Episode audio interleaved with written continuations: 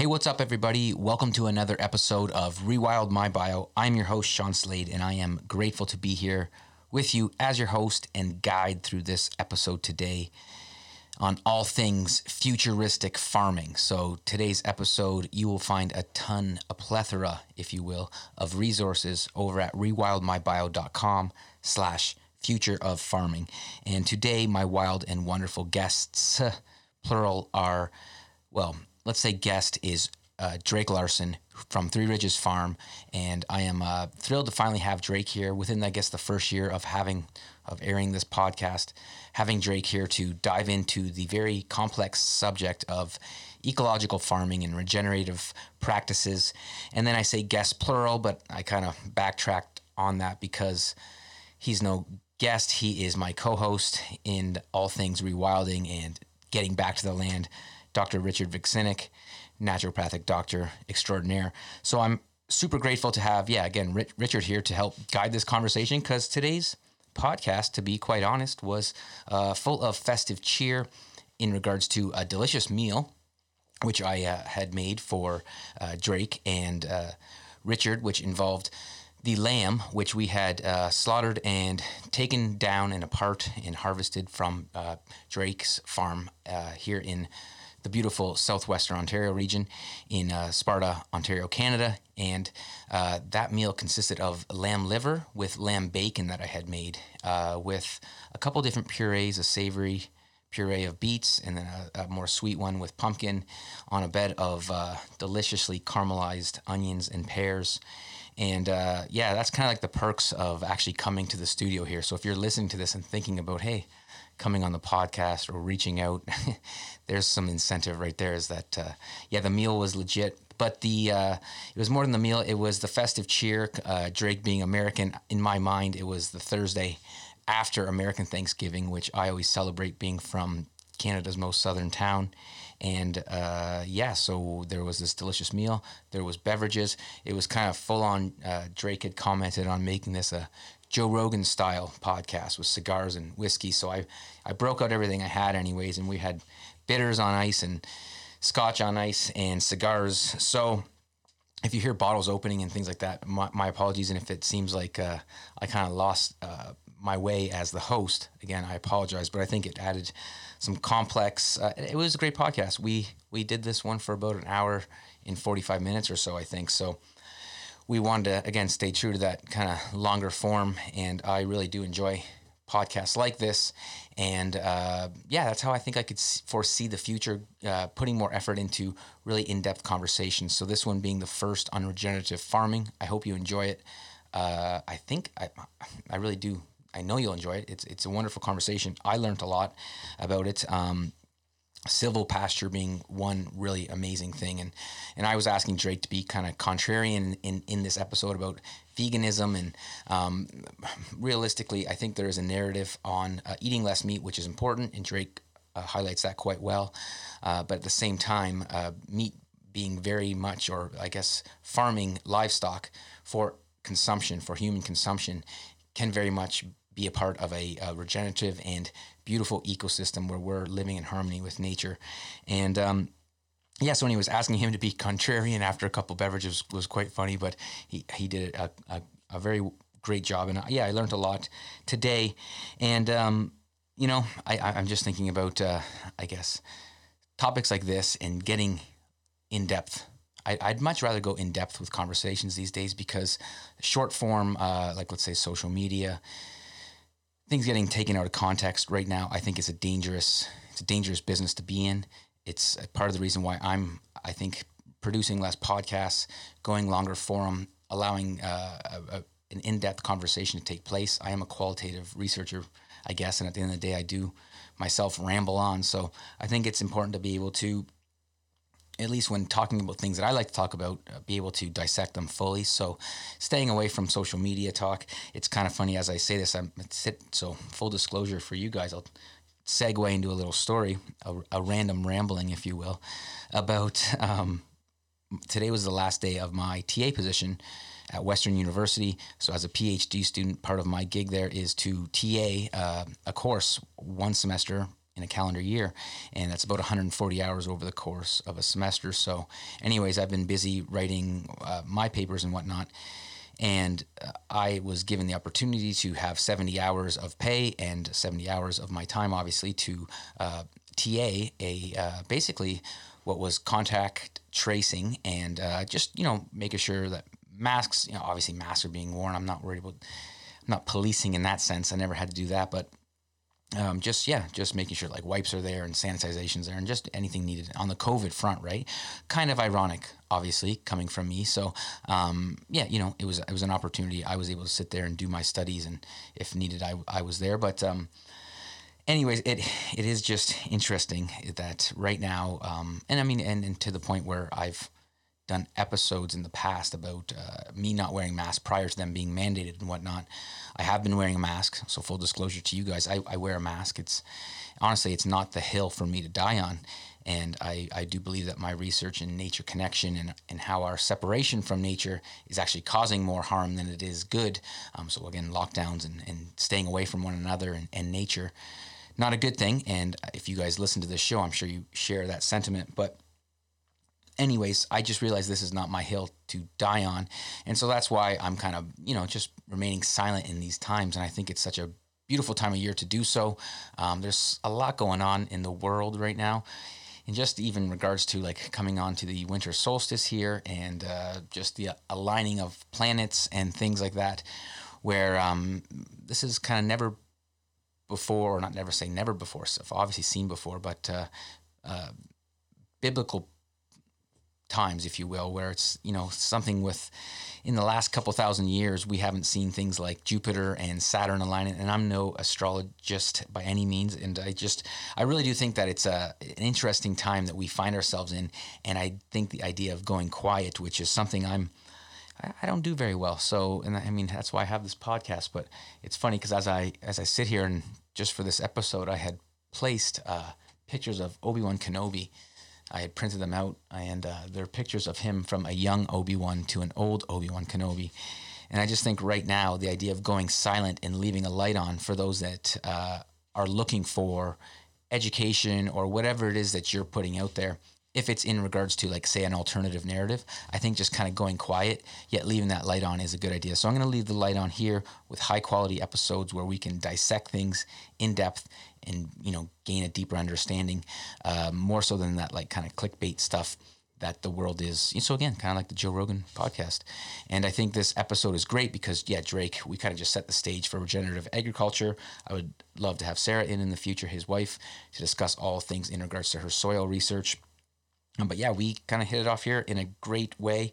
And uh, yeah going into hiding a little bit but just wanted you guys to know that Everything will always be available over at rewildmybio.com. If you really want to stay connected on kind of more of the what I'm really thinking kind of stuff, that's, you know, sign up for the newsletter. That's there at the website as well. But uh, yeah, going into hiding just a little bit, Obi Wan Kenobi styles.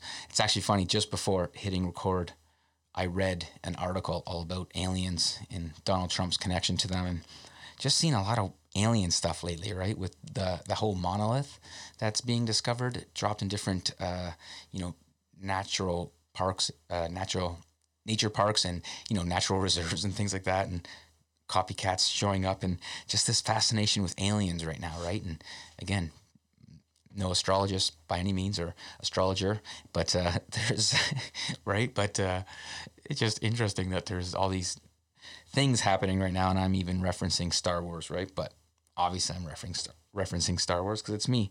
But anyways, uh, nothing much more to say. This was a long episode, so let's dive right into it. That was plenty uh, enough for this random la- rambling. Um, I do apologize if Richard's microphone sounded off. We had technical difficulties, which I believe I fixed at some point. So again, everything can be found over at rewildmybio.com slash future of farming. And please check out uh, all things Three Ridges Farm. You can actually find them on the web at threeridges.farm.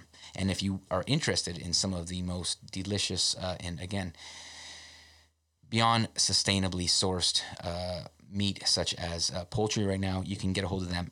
Eat at threeridges.farm. So, yeah, please stick around to the end of the episode. Drake fills you in on more ways to find them and all the good stuff in regards to their farm. So, enjoy the episode.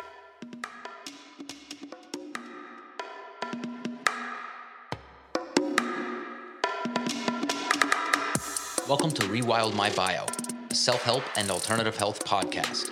I'm your host, Sean Slade. Join me as I share stories, science, and strategies to help you rewild your biology and redefine your biography.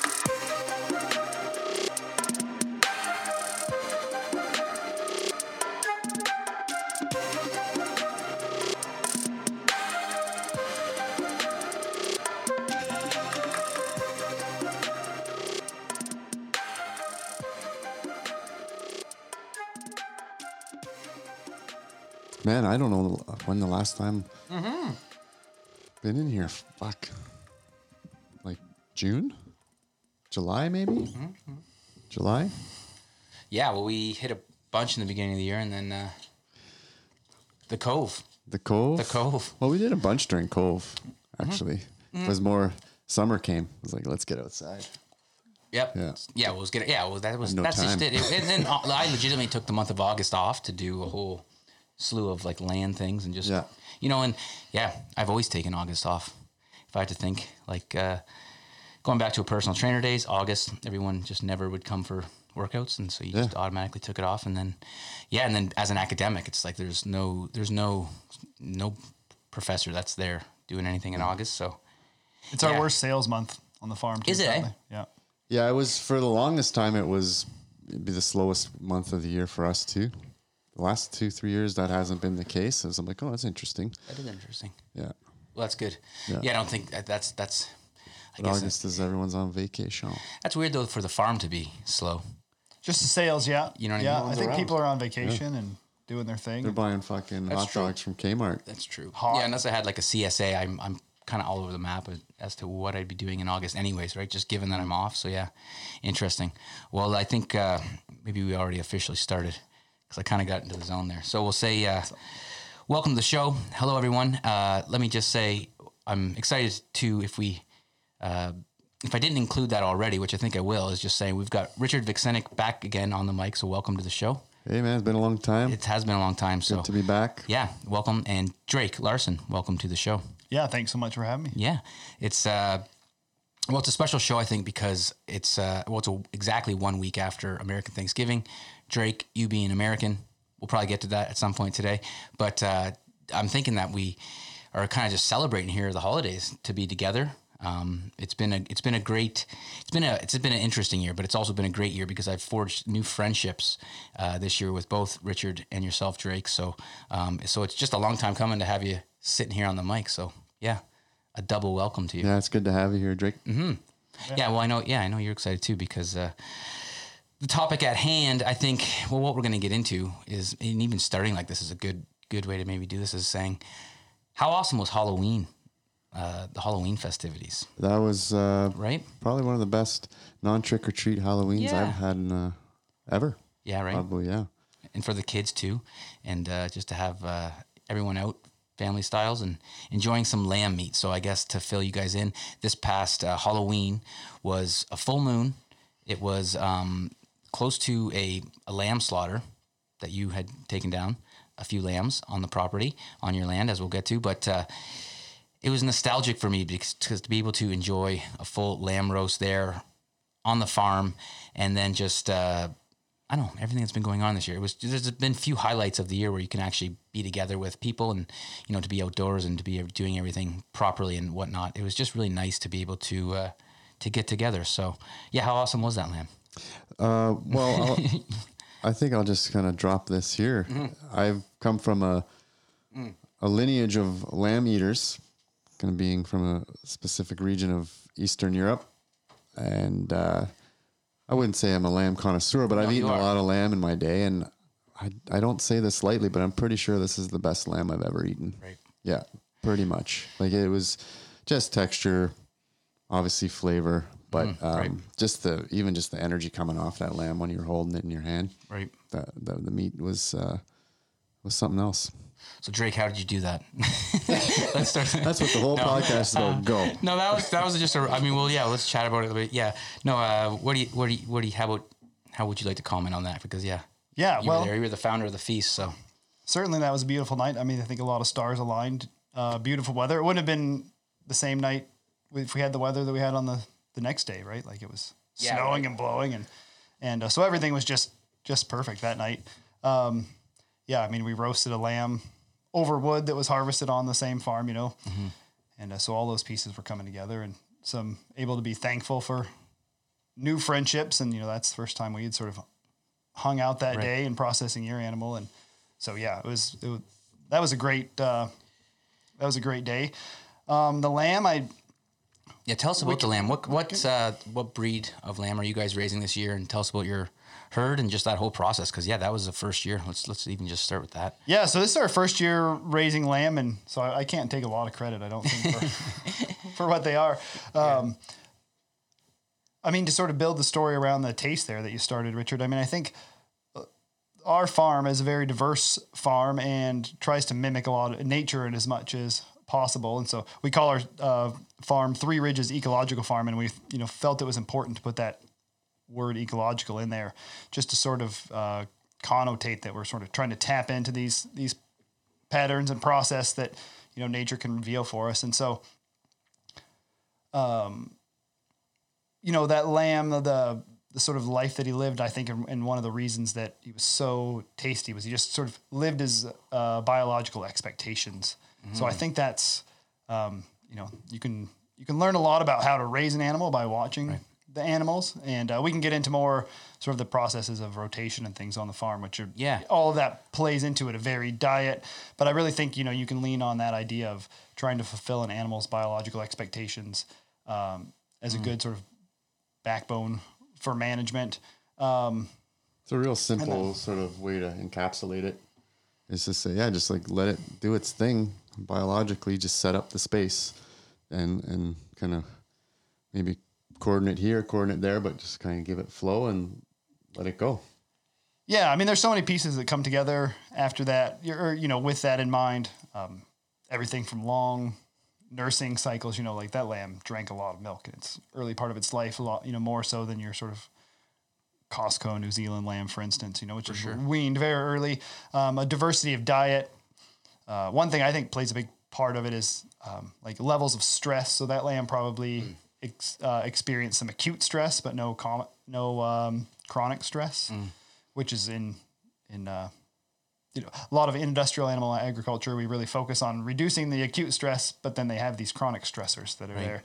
So you know, Richard knows sort of how to the differences those play, right? Like Well, add to the cum- add to that the cumulative burden on the biology of those lambs from being castrated, not having testicles most times, right? Whereas this this lamb had died with his testicles, right? So that obviously having a big, you know, impact on its biology and how it's growing and growth hormone and whatnot. So Well, how can you liver biology without those? well, I, I, I wouldn't be able to comment. I don't know. but uh, no, I mean, there is so many things. And I think you're right to say, like, yeah, living its bio.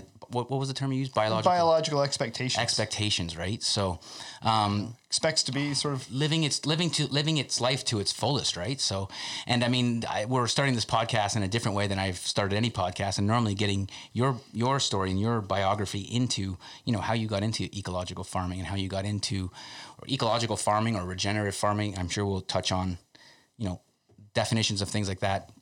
But yeah, what is what exactly led you to this path? You, you're saying we uh, when you talk about the farm, so obviously meaning you and your, your wife Sara. So yeah, tell tell tell us your story that led you uh, here to Ontario. Already commenting on you being uh, from the United States. So yeah, tell tell folks how did you get into uh, farming? What brought you back to the land? Yeah, great. So our place, Three Ridges Ecological Farm, is just uh, near Sparta, Ontario, and uh, we've been here since 2015. And it's my wife and I, and my young daughter Nira, and she's uh, she came to the farm when she was 10 months, and I think you know she was probably the driving impetus that brought us here to Canada.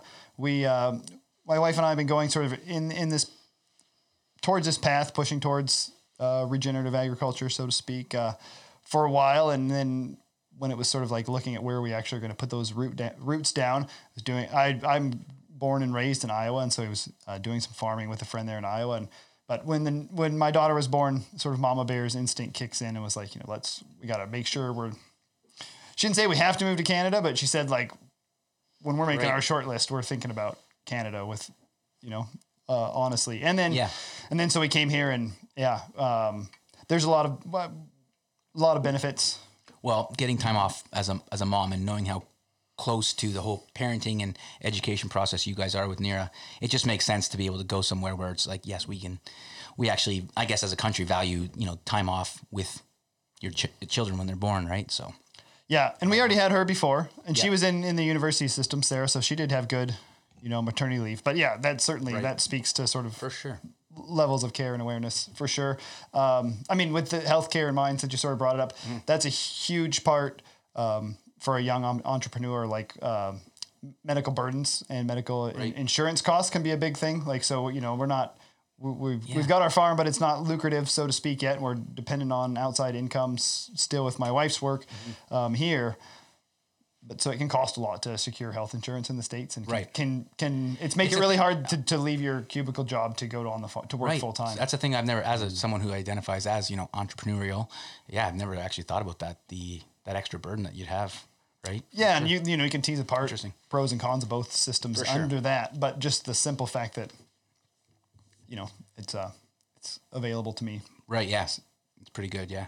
Especially on a farm when there is that uh, risk in being, you know, just working with your hands, right? So just, we know some farmers sort of tangentially but that uh you know recently yeah in the in the states the guy they didn't have they're not carrying insurance and he had a pretty wicked eye injury and it, you know it's be sort of compromise their whole right? their whole operation Well, you could you can move up here and live your biological. What would you say? A biological biological expectations. expectation there. You know, and I take that. Um, that's probably something I borrowed from, sort of uh, trying trying to learn out how the heck you parent a young child in this day and age. And a book that sort of influenced our parenting style too is the continuum con- continuum concept, um, where a woman went down and lived with indigenous folks and watched how their kids sort of reacted, and it was this idea of you know um, fulfilling the kids' biological expectations. It's interesting because, yeah, here, we- here we are talking about farming, but very much tiptoeing around this subject that we're all very fond of is that personal development, right? And, and um, self actualization or growing, or as the analogy I like to use, the Jungian analogy of, you know, the acorn to the oak tree, right? And, uh, and just working the land and how we are able to, I, I mean, at least from speaking from my own experience, working, having land now and, and working it, I could only, and just, you know, looking and having you told your story as well, Richard, and Drake getting to know your story as well. It just seems that we are able to cultivate a greater awareness of who we are or, or what our purpose is through those times where we're shoveling something or shoveling shit or shoveling, you know, you know, we're doing that in the, in literally speaking, but in the same time, mulling over whatever may be, uh, you know, need to be mulling over. And I find that's one of the most important things about nature connection is that time for self-reflection, right? So with that comes, I think, uh, the ability to grow and be a whole person. So yeah, so I mean, I guess kind of maybe you could speak to what it was about coming back to the land that drove you or what, where was your passion or how did you find this this passion for you know personal development in the process. Yeah, um, I had, I had a couple thoughts as we were talking there on which way to sort of initially answer that, and you took it a bit different than I was thinking. But I think it all does tie back together, sort of, uh, because I think one of those sort well, of i'm sorry i'm sorry i'm going to cut you off again that or cut you off officially i guess. There is uh, seeing as this is our holiday special there's beverages involved so yeah i don't know Tangentially. uh, yeah so yeah exactly so just to let the listener know that if it happens to be a little disjointed we'll come back to it no, no, it's great. I'm Yeah. just thinking of where to take it. Um, so I think you know one of the first things in, in that idea of sort of finding yourself on the farm is actually just getting out of your own way, which is you know so important for so whatever habitat you find yourself in. Um, and then and then that really I, I was linking to that back to the animals and respect to sort of our more general um, the regenerative thrust of our farm is uh, not only stewarding these animals, but we're sort of engaging these uh, animals as al- as allies in the regenerative process. And then to bring that back to sort of that biological expectation is there's a you know sort of a farmer entrepreneur Joel Salatin author. He, he has a saying I, I think it's about pigs, but it's like the pigness you know ex, um, the pigness of a pig or the chickenness of a chicken, and letting those animals exhibit their ness. Um, but then also it dovetails with a, a saying from another mentor of ours, Sepp Holzer, in the permaculture world, where he basically says, you know, like either you have a pig or you do the work of a pig, right? So, so if you could, if you could tee, yeah. tee into this and let that pig exhibit their pigness, and then figure out how that pigness dovetails with uh, your regenerative processes, um, which often, in order to see those things, means taking yourself out of the picture and getting out of your own way, and then thinking, you know, instead of when a pig digs up an area and the next, then you're just mad at the pig, which I've been, you know, mad at pigs, but there's like, there's not many other more futile. Now I got to build fences Yeah. for the pigs that the pigs are going to wreck, and then I'm Yeah. going to be even more pissed off. or they're So- not doing what I want them to, right? But it's like, okay, that's not the right, that's not the right view. This is what a pig does, and how can I direct the pig? How can I direct the pigness of the pig or the the the lambness of the lamb Right. Um, in sort of these greater endeavors? Which I think comes back to Richard's point too, is why is the lamb or question why is the lamb so good? Is I think you know we have this diverse uh, system that they're moving through, and we can continue to flesh out here, but um, there is some intentionality to sort of what we're doing there, and I'm Right. Increasingly convinced. I would have before my farming days probably called it sort of woo woo to think about how intentions can change outcomes and help to sort of manifest certain conclusions versus others and you know maybe there's a point in a process where things could really go you know one way or the other and how much sort of these energies can nudge you towards the more positive outcome and so um, you know i do think that there's something going on with the sheep and the animals in our farm because they're all delicious, by the way. And I'm not like sort of tooting my own horn, but like we have customers constantly telling us, you know, like I've eaten chicken my whole life, and Yeah. then this is the best chicken I've ever had. Um, tastes like chicken. Like people say, oh, it tastes like chicken, but like chicken does have a taste, and it, they there's a noticeable difference without a doubt. It tastes like chicken's supposed to, and there's so much flavor there. It's not just I don't mean that like tastes like chicken, like it's blah, but it tastes like chicken. yeah, and we do a lot of things to, to select for that. You know, with chickens, I've got a lot of work to source their diet. You know, and I don't buy expensive, high quality. You know, sort of. Uh, um, deluxe food mix anyhow the word escaping there is going to use sort of really catered to our to our system so those things really fall into place but then i think there is this sort of intentionality right and i mean all that thought on food choice and diversity sort of plays into the attention and makes it real to the universe so to speak but Well, just considering uh, this is kind of like a pioneer approach, or maybe that's not the right word to use, but sort of a new edge of farming, and uh, it involves certain um, things that you're not sure about, uh, experimental learning. So you have to have something that is driving that, like a passion and an intention and a, a vision. And like I know you know, the reason I ended up back to the land is, you know, as a naturopath, always chasing root cause, root cause, root cause. Mm. So, you know, root cause is this, and then you can boil it down to, oh, well, it's if you're, if you're stressed or if you boil it down to you're not eating well. And if you're not eating well, you're not, you know, are you eating good food? But what does good food mean? Oh, good food means this. Organic, oh no, it can mean this now. And you're chasing root cause. So, you're, mm. you know, as a naturopath, you're kind of going into, all of these things, and it all comes back down to soil, basically, like the root health Right, yeah.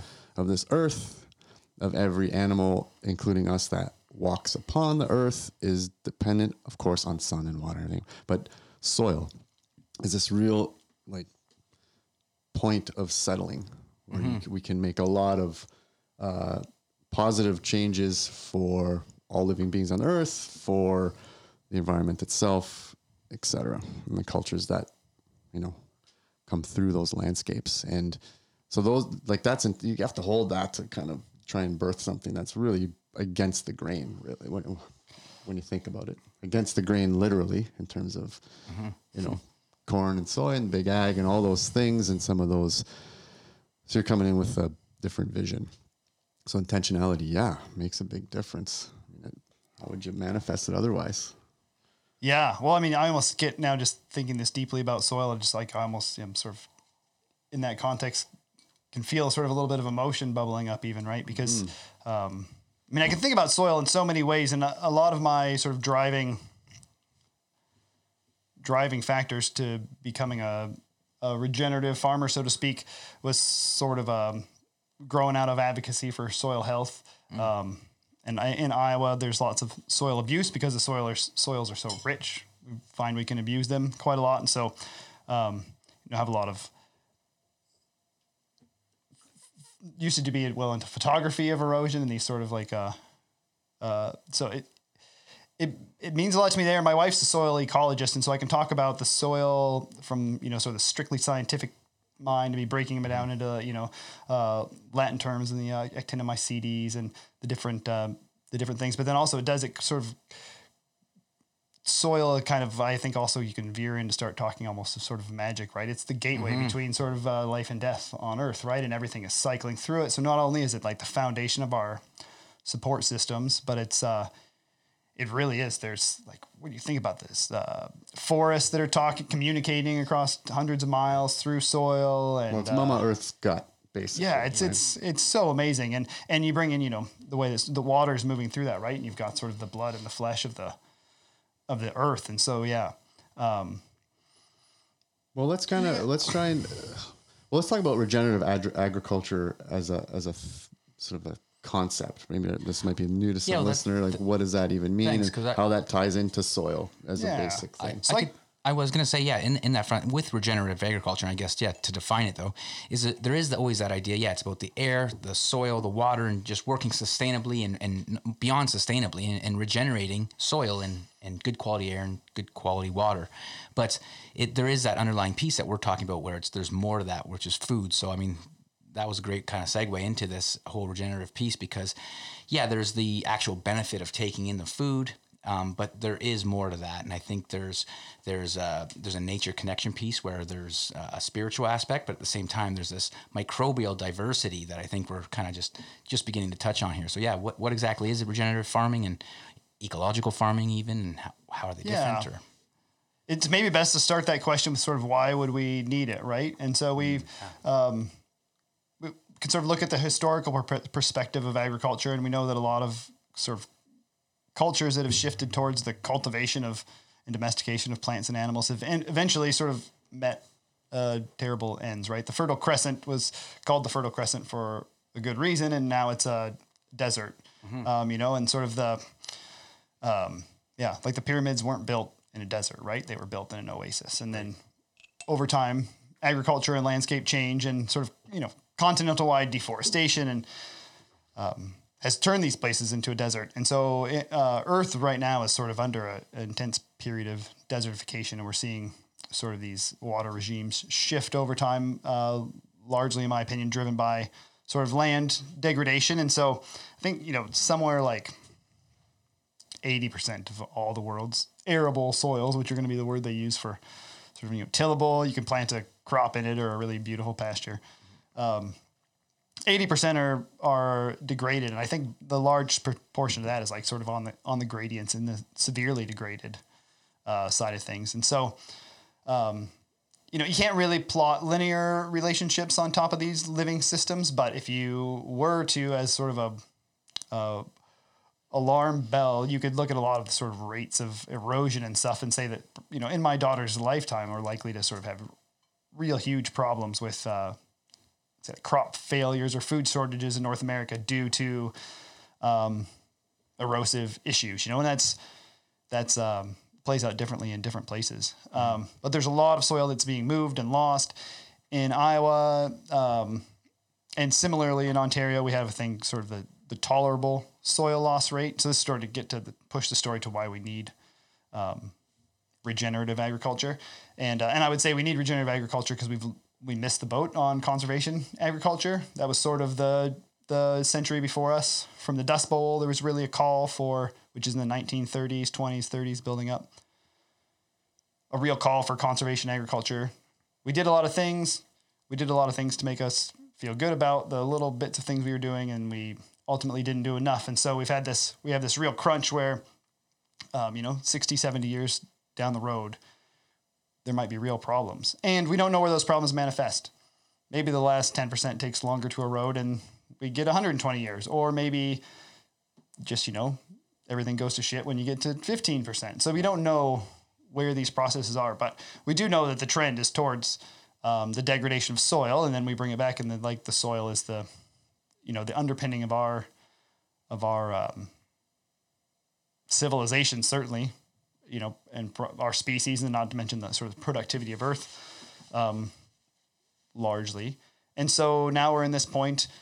Um, you know, we had sort of conservation was a big thing. That's where I got into sort of uh, both wildlands conservation and wild wildlife conservation was sort of my you know thrust coming out of high school and um, you know first wanted to be a game warden so I could chase people that were were uh, you know damaging our natural resources and um, and then sort of wanted to you know learn more about science and sort of brought me into science but still this like conservation thrust and how to like better serve our you know population modeling efforts with respect to sort of hunting limits or those sort of conservation measures. But then um, so in agriculture we had this opportunity for conservation but we just continued to lose incredible amounts of soil. So brings back. So in, in iowa for instance and it's very similar here um, there's this thing we have called the tolerable soil loss limit. And it, it is like a it's a underpin some funding like you can't sort of get certain funding streams and maybe some taxes are associated with it. You have to do you have to meet this minimum but it's five tons five tons per acre per year loss. In ontario it's it's six tons per acre per year loss. Um, and so they allow the tolerable like that we're not even starting to get cranky about it yet. The tolerable loss limit being five to six tons per acre that's sort of breaking down to sort of like 40 to 60 years of regeneration in um, that we're willing to lose. And for to tell you it doesn't take long to really add up. Five uh, five tons is about the the width of a dime um, moving off the soil.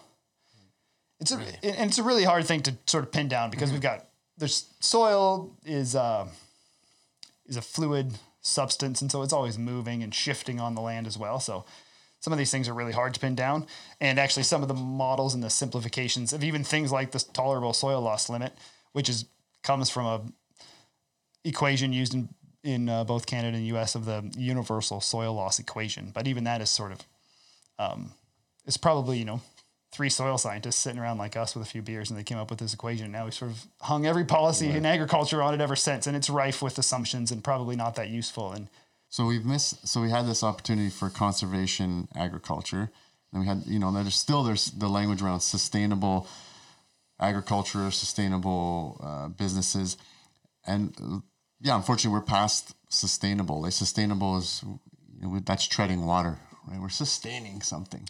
Yeah, Right? exactly. We need a lifeboat now, and that's basically something like, well, regenerative agriculture can answer, has uh, positions itself to answer a lot of our, um, you know, things that we're facing that are perilous, right? And Right. Um, yeah, I think Well, it's I think you just painted a great picture at the need for regenerative practices because I think sustainability. I remember some time ago when I started to get into permaculture five plus years ago, yeah, the term sustainability was like old news. Let's you know stop using that. And now then it was regenerative, right? And uh, I mean, there's so many different ways about this, and I think there's a mainstream narrative around what is regenerative or what to eat that is sustainable. Um, but I think when it comes down to actually seeing how a farm operates like you guys do, and then tasting how good it is, and talking about all this, this amazing stuff, it's like this to me. It's like this is the way. This is the this is the farm of the future, right? So, and I think that's actually what we're going to. Uh, do here for this podcast. It's re- if all the show notes and any type of resources, because I know Drake, you've thrown a ton of resources out there already. We'll make sure everything's linked at uh, rewildmybio.com slash future of farming, because that's what this stuff is to me. It's the future of farming. So, um, Yeah, and that's not to take away any from anybody that sort of built their banner on the sustainable agriculture, right? Like I, I come from a, I Okay, yeah. got a Yeah. sustainable agriculture master's degree at Iowa State University, and um, you know that those the folks that were sort of really had to fight against the waters to get that program developed Right. in a in a pretty harsh ag college atmosphere. Opened Like right, they were just sure. uh, sort of yeah using the sort of latching onto that word and helping to become make it a buzzword and sort of uh, you know there's been a lot of farmers of that generation that, that had those ambitions and so that's certainly not to take away from them and, but then yeah, it does in the sense of our the way sort of especially it seems to be ramping up so much these days of sort of the co-option right then like pretty soon it's like monsanto or like i think one of them for a while dupont was like the sustainable ag corporation or whatever right so you not only get co-opted but then it sort of gets watered down right and so we're just we're always trying to keep new terms to sort of keep us on the exactly. tip, right? Yeah. And uh, I'm reminded always when I have this conversation of like the uh, Taoist philosopher Chuang Tzu, and he says, sort of, I'd, I'd love to man who love to meet a man who's forgotten words so that we can have a conversation. right? well, tell- we're talking about words and English language in particular on this show a lot, and how We do, right? limiting Yeah. it is. Yeah, Yeah. Well, tell you, you you touched on it, and I do want to. So it was interesting for me to hear because again, just getting to know you, your life as a researcher, and uh, your your your I guess motivation to be a game warden. I think find that pretty cool. But uh, tell folks, yeah, tell me about your research and uh, just kind of that whole time of your life. I guess before we dive into more regenerative agriculture stuff. But yeah, what was your research in regards to, and how did that get you outdoors? I guess more and Yeah, sure. Um, so I always started outdoors. I'd like, to, I think, sort of, I always started with a bit of a naturalist lens. My dad was a hunter, and so we were always outside hunting. He was, to some extent, a self-taught hunter, so it's not a long family tradition, but uh, but we were always out there, and uh, they made my my folks and uh, stepmom and such made a high priority to get us on property that was next to some wildlands.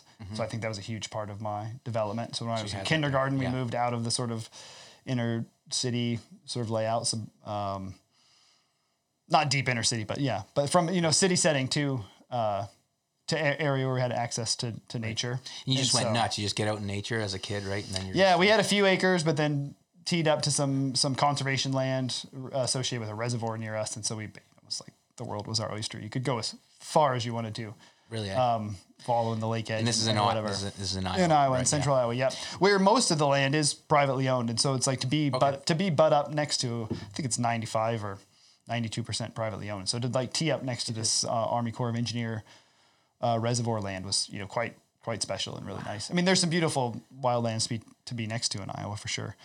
But uh, so uh, you know, started with that sort of naturalist perspective, um, and then you know, I suppose the conservation.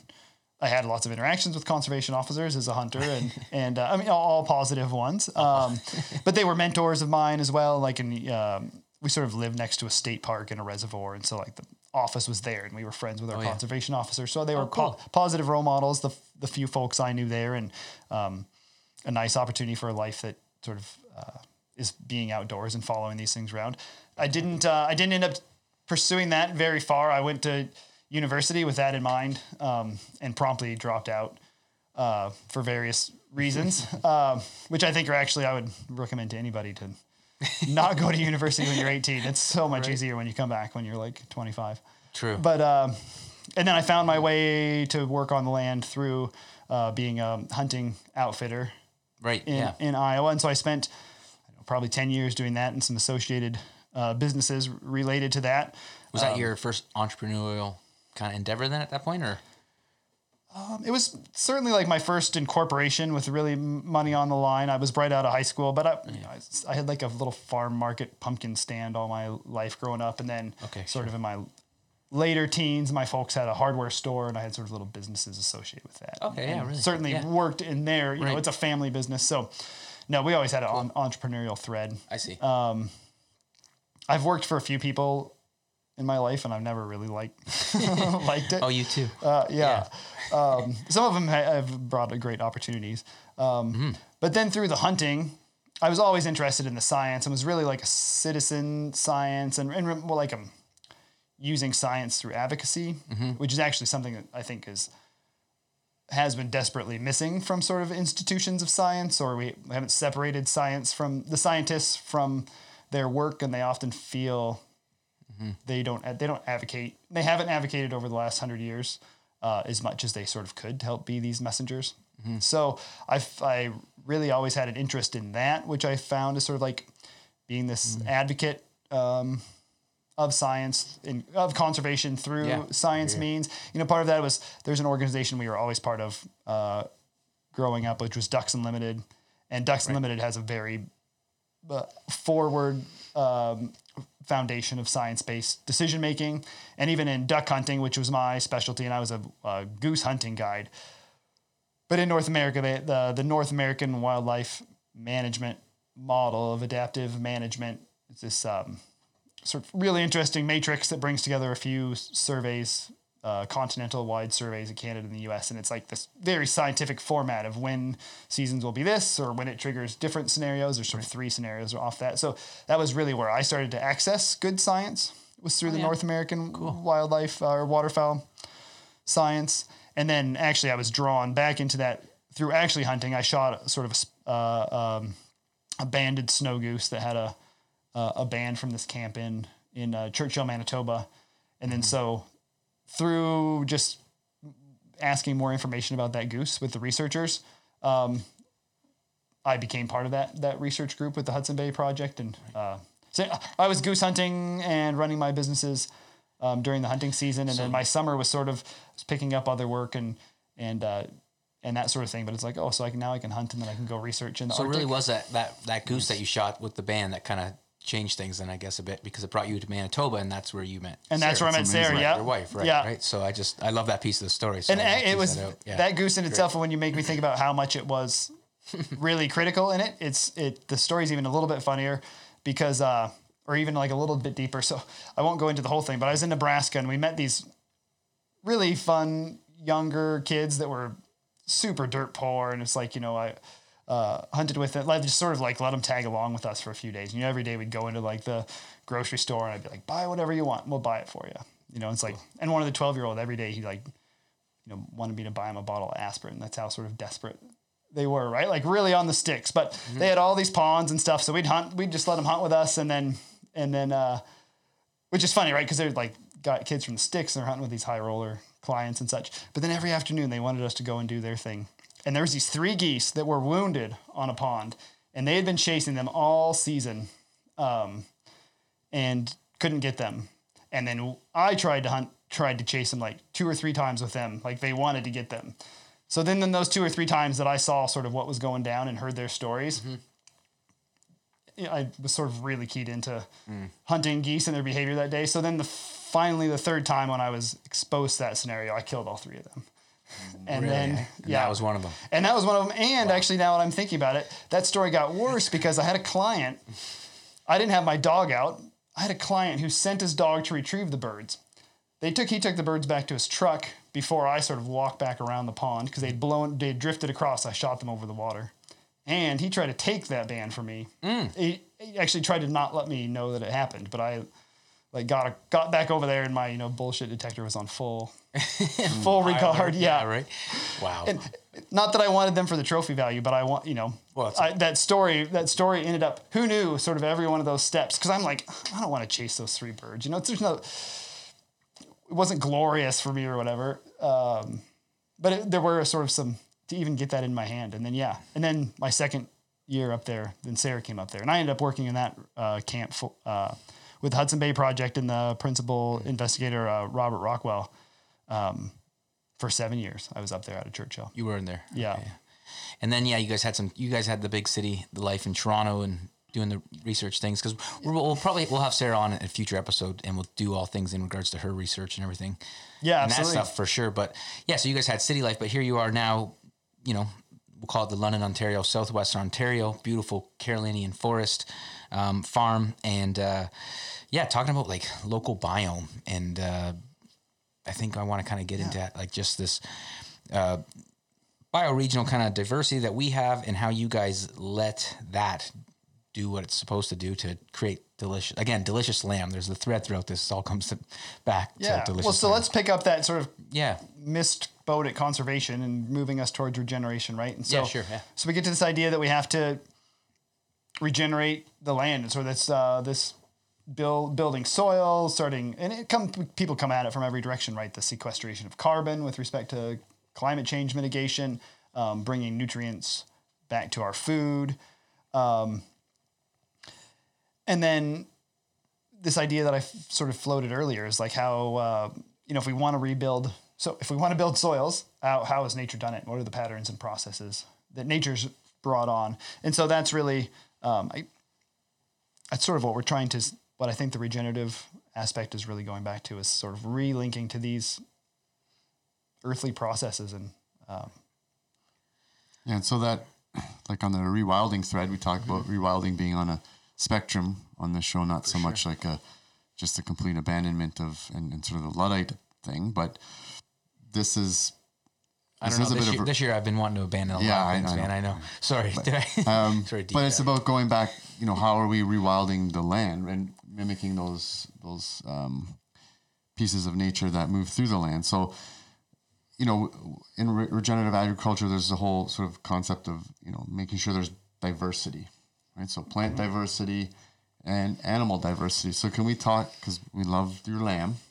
So Can we talk a little bit about um, animals in the landscape, uh, how that helps propel soil growth, right? Because we have we all have this notion in our we have this notion in our head of or these pictures in our brain of cow farmers in the Amazon ruining Earth, right? And so cow farming is bad, eating meat is bad because Amazon's burning down.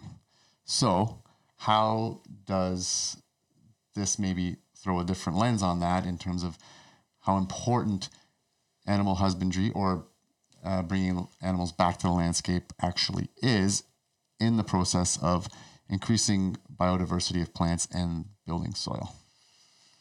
Yeah. So Sean mentioned just before that the uh, that concept of biome, right? And so the biome is really sets the context for the agriculture. And when I think of biome, you're sort of the the sum of all the kind of biotic and abiotic factors that are coming together to make a place. You know, your rainwater regime, your you know uh, latitude um, is going to sort of dictate you know your different day lengths and how how wide that day length arc is different uh, across the seasons.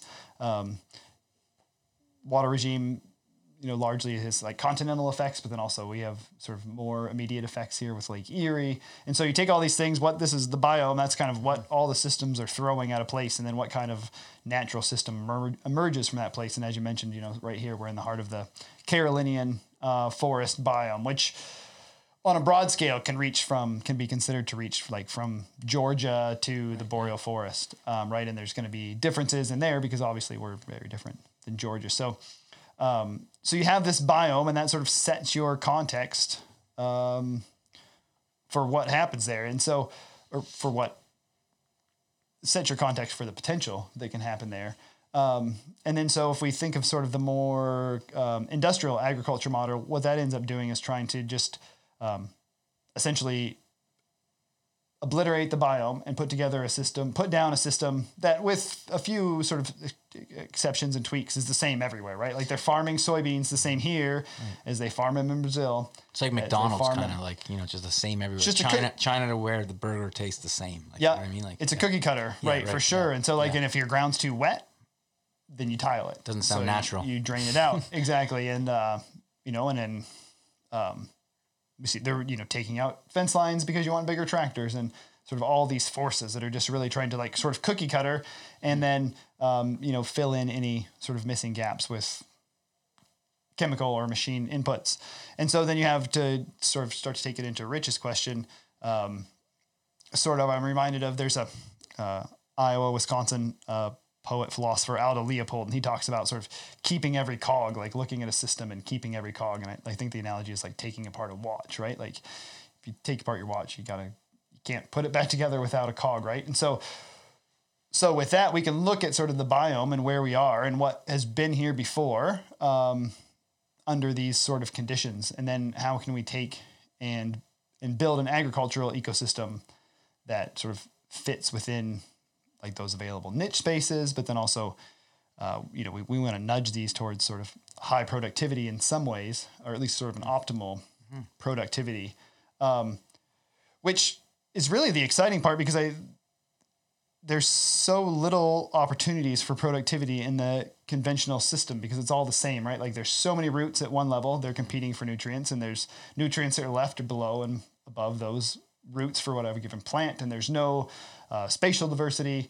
Um, whereas we can build a system that more mimics sort of a succession towards forest, which is what I would say our our um, my farm systems um, leans heavily on the concept of silvopasture and, and increasingly trying to bring trees and pasture systems together. But then so we have this diversity, and so you can take a a cornfield will have one layer, and I can have you know the the grass productivity layer, I can have a shrub productivity layer, I can have a tree productivity layer. Those are all drawing from different points in the soil, so those productivity layers aren't competing with each other in terms of like in a situation of drought or excess water um, or high winds. You know, they, they're they're complementing each other at, at every step, um, and we can sort of start to put all these pieces in to complement to help to complement each other.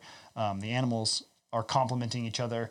The we're moving just a few cows with our sheep herd and they don't want exactly the same food. And so i actually get sort of more feed value out of a pass through a, a pasture paddock because the cows are eating what they want and the sheep are eating what they want, and then I can even like, you know, come through with chickens right afterwards, and they'll eat the insects that neither the cows nor the sheep wanted, and so we can start to access all these different layers of productivity. Um, and those that's just a lesson from how the forest builds up, right? So Is that kind of universal then? Like we're talking about looking at the biome of different regions and that, but I mean across all ecosystems, would this silvopasture idea be, you know, applicable to all all bioregions? Where this sounds very like again creating diversity and that being beneficial for a whole host of reasons, different foods and uh, and whatnot. Is this something that's applicable everywhere? Is this like, or just here to this specific bioregion? I think it's applicable everywhere. So I come from Iowa, and we talk about biomes. Iowa's starting to get a little bit drier. We've got about ten inches less rain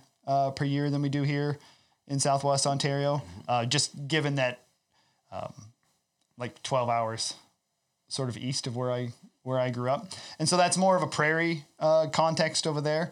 But even then, like sort of the the dynamics of kind of forest. The dynamic would go like a closed canopy be your forest, more sort of open spatial grassland forest mix is called a savanna, and then you have your sort of open grassland.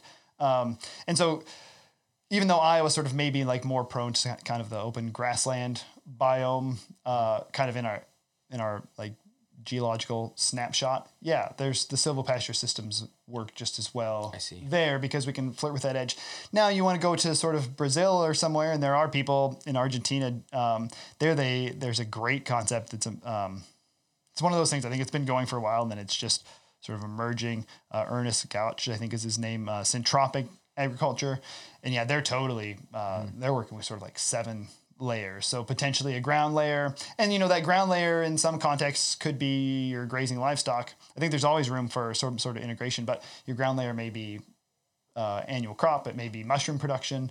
Um, just sort of starting to to build upon these these layers. Anytime you can bring that in, just made me think. You know, even so, like our typical cornfield with one layer, more could be done to make that a more resilient and productive system. Right? I I saw once at a presentation at Iowa State, we had some uh, uh, students, and I can't remember if it was Japan or Korea. This particular student, they had their cornfields, but since their cornfields aren't grown with uh, chemicals, they had straw bags growing mushrooms in between every corn row. And so they're out there ev- all season harvesting mushrooms. mushrooms are straight shaded by the corn. The the corn, the straw wattles are uh, helping to conserve water for the corn crop. And uh, you know, so even that. So then you, you think of that, and then all of a sudden you know that there's there's going to be a beetle and a spider that's living sort of in that new niche space, right? And that place is going to catch seeds, and all of a sudden you have this more diversity. So then if you think of sort of my system, where I th- consider that there's kind of three layers, like the ground layer, the shrub, and the trees, and then if you get to the syntropic ag, where they're in the tropics and they're using uh, seven layers of you know, banana trees and all avocado and all sorts of stuff. So you're you're using the word productivity a lot, and that's an important consideration when you're a farmer and when there's people on the planet that want to eat. So that's a that's obviously production's a thing. Um, that's going to get some people thinking, oh, it's all about you know just sort of the anthropocentric thing again, like human centric, right? Productivity. Yeah. So, but there's the productivity is on all of these layers for the animals and for the, the microbes in the soil. So it's it becomes that symbiosis, right? And so it, it's like a climate change thing. It's good for a farmer in terms of, hey, how much uh, density can you get on an acre? You know how much how much uh, livestock density can you get on an acre? You know this regenerative way or conventional way. So you're starting to use language that um, is appropriate on all levels, which is a good thing. Yeah. Well, and that's one Or thing has I've, the potential to be. I've really wrestled with that, and especially in my sort of uh, academic days. You know, there were we were folks. There was a concept going around then, the sort of novel ecosystem, and like you know that was like really key to me. Like, okay, these ecosystems are degraded, and we can start to put them back together. But I'm not building a Carolinian forest per se, right? Like where it's a novel ecosystem. Um, and then some of the restorationists that was super offensive, right? Even like my my lab mates, and and maybe on to me on some days as well. Um, so yeah, we're building, we're creating sort of these ecosystems, and so productivity is going to be part of it. Um, you know, and I think a lot of that is we can't be shy about the idea that productivity is going to be part of it. Um, both because you know there's huge population pressures coming, and so it's um, you know a farm is supposed to feed people, and so that we we uh, already by saying we're farming versus sort of restoring a place, we're we're sort of bringing on a bit of responsibility that we're going to be um, sort of feeding communities, um, which I think is very important too uh, for for all sorts of other reasons. Um, I guess my point was, yeah. it can be productive. It's not a bad word in terms of like, right? Because if we, we think of the uh, current model based on productivity, right? Like that, that has a lot of connotation to it. It's like, well, that's why we don't care what happens as long as we get our yield, right? Right. And then, yeah. And so uh, the one pla- place place I was going to bring that was sort of to the, uh, so many of the world's ecosystems have been nudged towards productivity by humans for so long, and we don't necessarily um, acknowledge that. And so we sort of the productivity sometimes is cast against this other like softer handed uh, approach, you know, that may sort of lean on you know in, indigenous agricultures. But those um, like those have always been highly productive right? And we see like our forests here would have been sort of oak and chestnut and uh, chinkapin and depending on, on where you are in pawpaws uh, and then now that we've not managed them for productivity because we don't view them as productive. Now they're all going towards maple beech which have like these smaller nuts and and less seed less mass value. If you ask me it's all because sort of the previous inhabitants were cultivating these right? And even like the amazon which you know there's long mythology of that being um, sort of rugged and untouched. And we're of course we're learning more about that now uh, but like I've seen early ecological assessments, and then like so if you take sort of the top seven trees in the Amazon forest in a place that looks untouched, it's like you know it's the Brazil nut sort of number one, and then there's all like all seven of them are these huge calorie producers, and then you like look at the top seven vines, and they're all these like super calorie and medi- medicinal producers. And you're thinking like, oh, if nature's rolling the dice, that ain't that ain't the way it happening, right? like we're building these productive systems, Right. and uh, I think, and and so that in mind, we have to we want to build productive systems. So, uh, you know, uh, as a for in a, from a forestry aspect, I always want to pick on the maple because it doesn't have the value of an oak, right? Um, and that's where a lot of our trees are going is towards the maples because we've just the oaks are taken out. They have the higher wood value. We don't value the acorn productivity, and then so they get cut. The maples aren't as good a wood often, or um, you know. And I've now moving here and making my own syrup, and of course I don't want to offend any sort of Canadians or Northeast Amer- Americans, you know, the, taking away from the value of the maple. But like, uh, it's not random how all these systems are so productive. Anyhow, even respect to the, the prairie prairies, which um, So there's intention and stewardship is a, a- of a lens that you can kind of put on it too. It's like it's productivity. Yeah, we need to feed people, and if you're busting your ass on the on the land, you, you, you wouldn't mind some kickback for that. Of course, and uh, Always. yeah, and and but it's also productive for the soil, like all the way down to the soil itself. But all the animals that move through that system, the water that moves through that system, the air that moves through that system is all going to be, you know, potentially cleaner, healthier. So can we attach the label productive to that too, right? So it's on all of those levels. I'd say, well, I, I just it's just interesting to me that this is you know talking about rewilding a lot on the show, and I think it's looking at how these systems provided abundance and fed civilizations for a very long time, and you know that's just them being them, doing what they're supposed to do, and we're just kind of tending to them as they're being wild. So it's that rewilding where I I would like to think now regenerative farms will be popping up everywhere and kind of getting back to this in a new way. Maybe we won't be designing forests in such a way we don't even have forests. That's why I love the idea of like this everything as far as uh, the Carolinian forest in southwestern Ontario goes. The idea of the uh, silvopasture is great to me because yeah, we're recreating like food forests essentially, right? So yeah, yeah, food, yeah, food forests. Um, you know, resilience. I think is one con- concept that hasn't sort of come in yet, which is a big part of sort of building these more diverse systems. Um, I think resilience is one of those words I've every show gets transcribed and they send me little like uh, pictures of the words that are most often said and resilience is definitely one of them and thank you for bringing that up because that's just it we we need more resilience in our food system for things of you know if if thing if something were to happen where the power grids go down and food just becomes you know a wasteland. Like I mean, this year's made me kind of beef up on my pantry. I guess is all I'm saying. If you open that door right there, you'll see canned goods would literally fall out right now and hit you guys. So, so don't do that. Yeah, order. exactly. This room serves as many things. It's it's office, it's podcast, it's uh, yeah pantry. I think cans are good sound dampening. yeah, right. Great, great Yeah, for the audio. Exactly.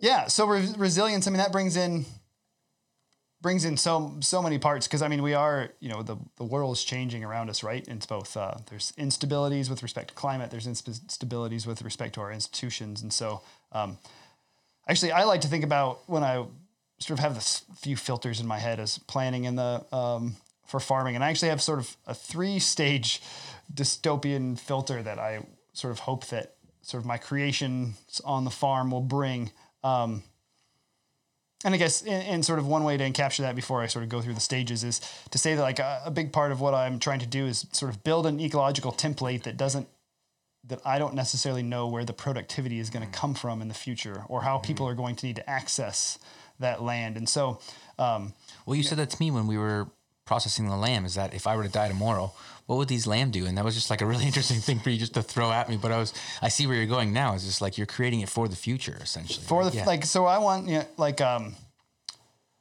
my, my tier and that you know the parent ends up focusing everything around their child in these times of life so my thought is sort of like what what can i prepare that if my daughter was going to sort of want to move on and you know be a farmer sort of uh, extract the productivity for the land for like marketable and consumable goods sort of does it leave what what does what opportunities does it leave there? And are there like you know productivities that i might not even think about right?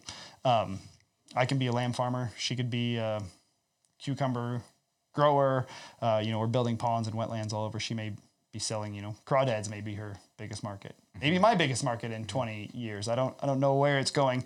So this template of like if we what can we offer uh, in the ecological template for somebody or multiple people to sort of have their incomes, like in a commodity sense, but then also in subsistence sense.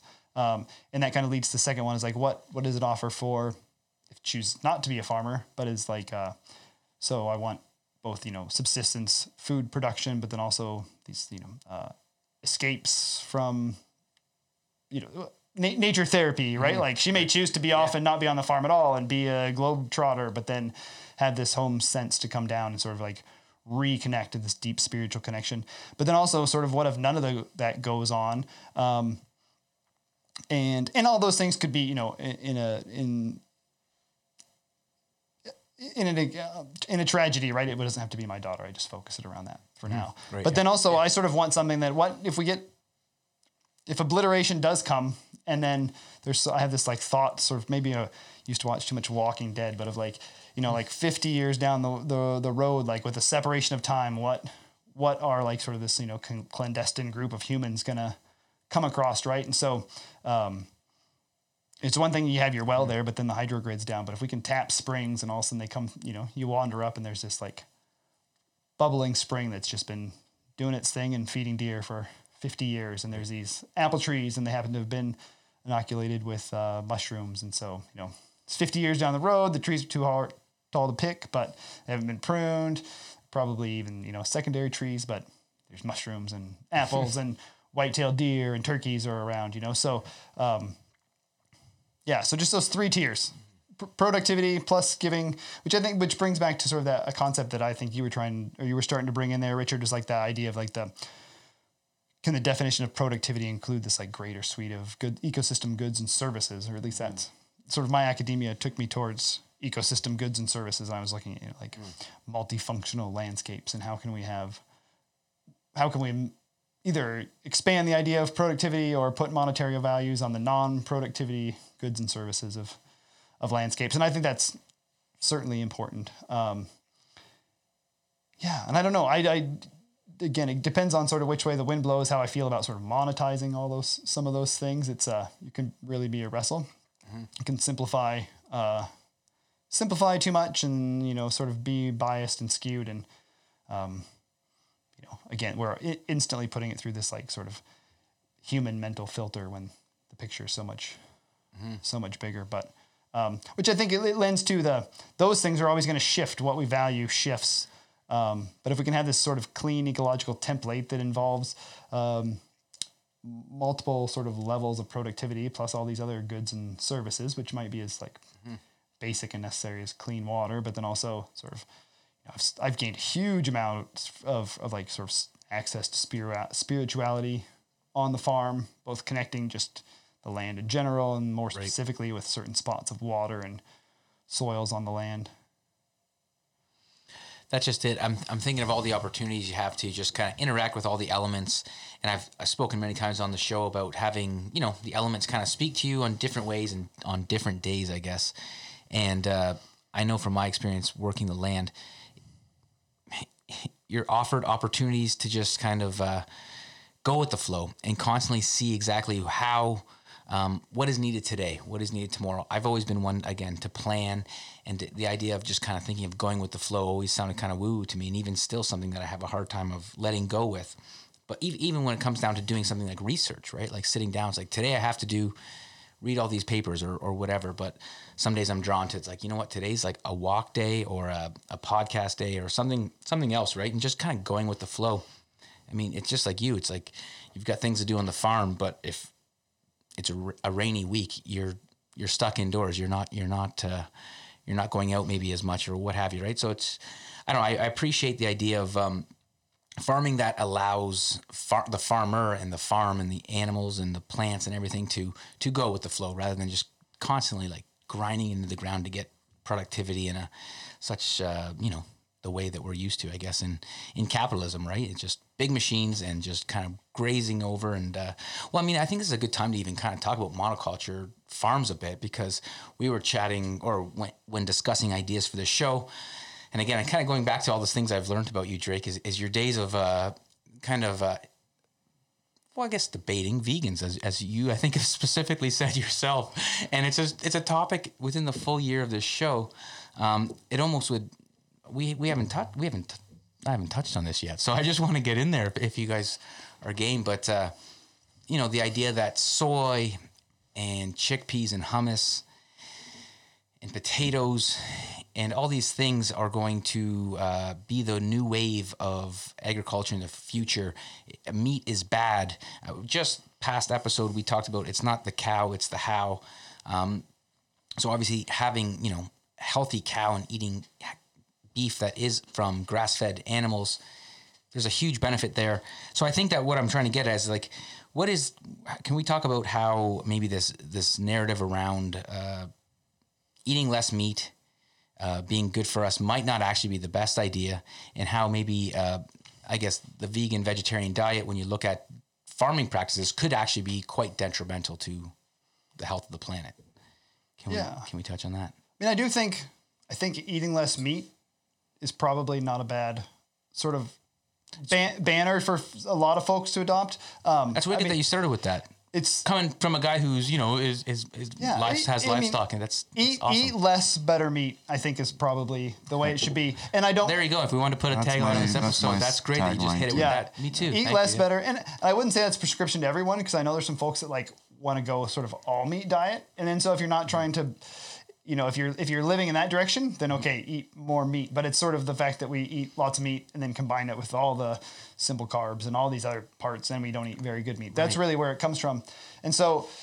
Yeah, vegans, they're just trying to bait me after Sorry, I was trying to. It's- No, I know. Well, no, no, it's it. great. It's great actually because they're they're one of those. Um, it's one of those ideas because I. Uh, I mean, I tend to be a contrarian anyhow. So if I sort of come across to uh, militant vegan narrative, I'm happy to push against it. But then at the same time, I actually feel like probably a lot of the motivations that drive people to veganism are the motivations that have driven me to farming. Amen. Yeah. Um, in terms of sort of a pushback against uh, industrial agriculture, I actually do think though that um, like in general, vegan that that sort of the vegan life way is um, I would consider it to be like sort of ultra modern and like you know far removed from nature, and so I don't think that it's it's not something Right. um, it's not sort of where I would go if I was that's where pushing that's against my meat, biggest argument too is it's the the unsustainabilityness from yeah just that whole lack of connection to nature and and just looking at like caloric value looking at this time of the year as we're going into winter and just the value of eating you know consuming again like healthy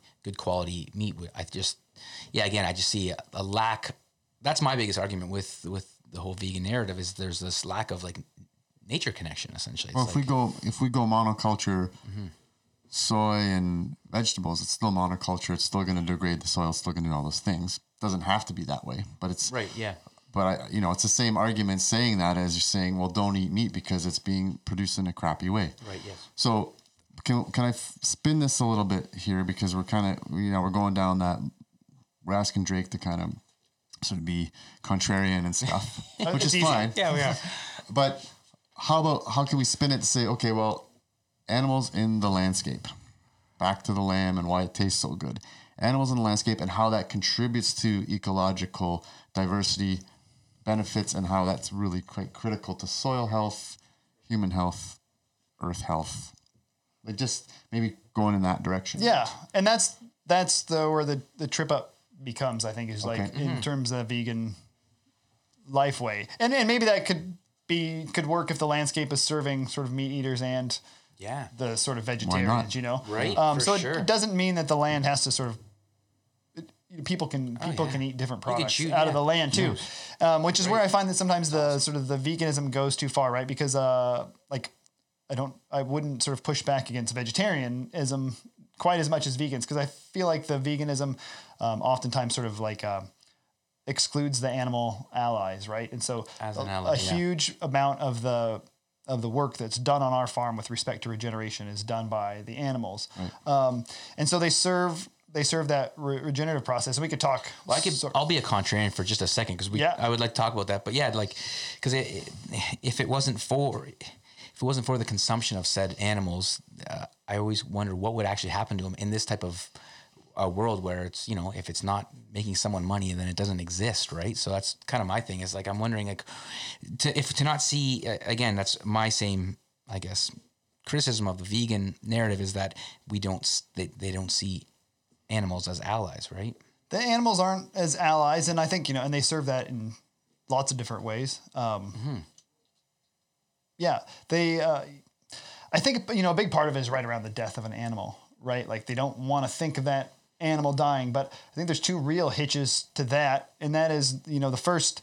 If I sort of look at the sum tally of life on my farm, I, I would say that it's uh, it's you know it's it's highly skewed towards the positive, right? Like I'm bringing life onto my farm all the time. Sort of every decision I'm making is like, how can I bring more life onto my farm? Some of those are livestock decisions, but then it's just like these complementary from birds, butterflies, uh, everything that can live on the farm. Um, so so there's no doubt that like if you're going to draw a box around a farm and then talk about sort of loss of life, I don't you know sort of my farm is not a loss of life farm. It's always always sort of going in the positive direction. Um, I sort of forget where I was going to go with the second set of that. Well, could we touch on just like even just some of the practicality around, not practicality, but we're seeing in patterns and people who've been doing regenerative agriculture, say since mid 90s or early 2000s, whatever, how we're noticing, okay, again, we have that image of the cows in the Amazon, but what about the cows or the bison on the prairies and how that's reintroduced biodiversity, how that, um, you don't, you don't have to eat the animal, right? It just, but how it's part of the landscape. Yeah, and so I mean, I think it's the you know those cows in the Amazon. They're it's it's an extractive thing, right? They're they're slashing the forest, burning it um, to release those nutrients into the soil, getting a quick flush, and then they're grazing it off. Um, the start of that agriculture, like slashing the trees, actually can be a productive thing. And there's been you know generations of agri- of sort of slash and burn agriculture that I can can consider like as a positive force in the Amazon.